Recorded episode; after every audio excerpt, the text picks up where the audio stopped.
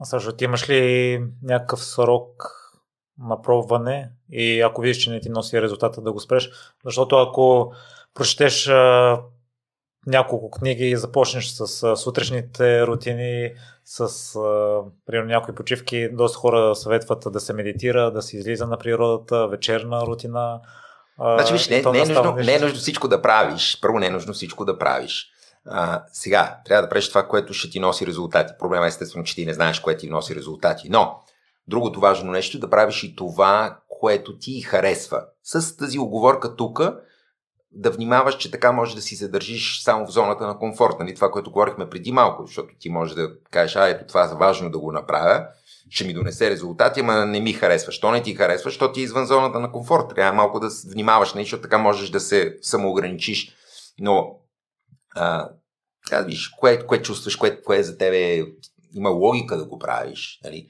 А, кой автор те е убедил, че това нали, ще ти донесе резултати? Кой лектор те е убедил за това, че това ще ти донесе резултати? Защото някакъв път едно и също нещо, нали, аз преди, преди да попадна на Тони Робис, много от нещата, които и той дава, ги бях чел в други книги. Няма да казвам сега, нали, на кои автори, защото те, те са добри автори.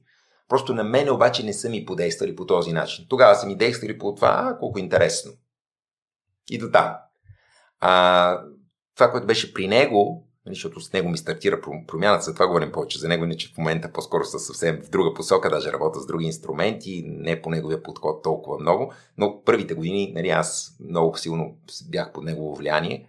А, това, което всъщност ме грабна е, че начина по който той ги дава нещата ме потикваха и да ги действам, нали, да ги правя. Като за друг човек може да каже, че не е Тони Робис, нали, че е някой друг. Нали.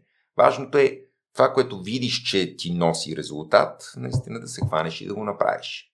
И не е нужно сутрешният ти ритуал да е от 7 сутринта до 19 вечерта, защото е толкова дълъг е станал, че нали, тогава няма да имаш по-скоро резултати. Нали, тогава по-скоро а, ще си останеш там, където си, защото нищо не си, не си имал време нищо да въведеш реално. Нали. Така че това е много важно.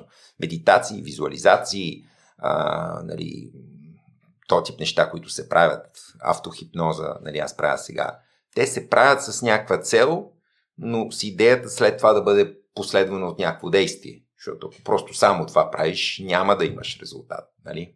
Не дей да пробваш 12 часа на ден да медитираш, от това няма да последва резултат. Нали?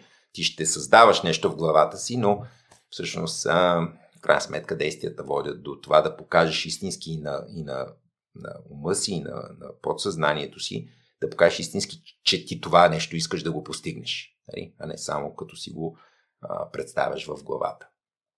И сега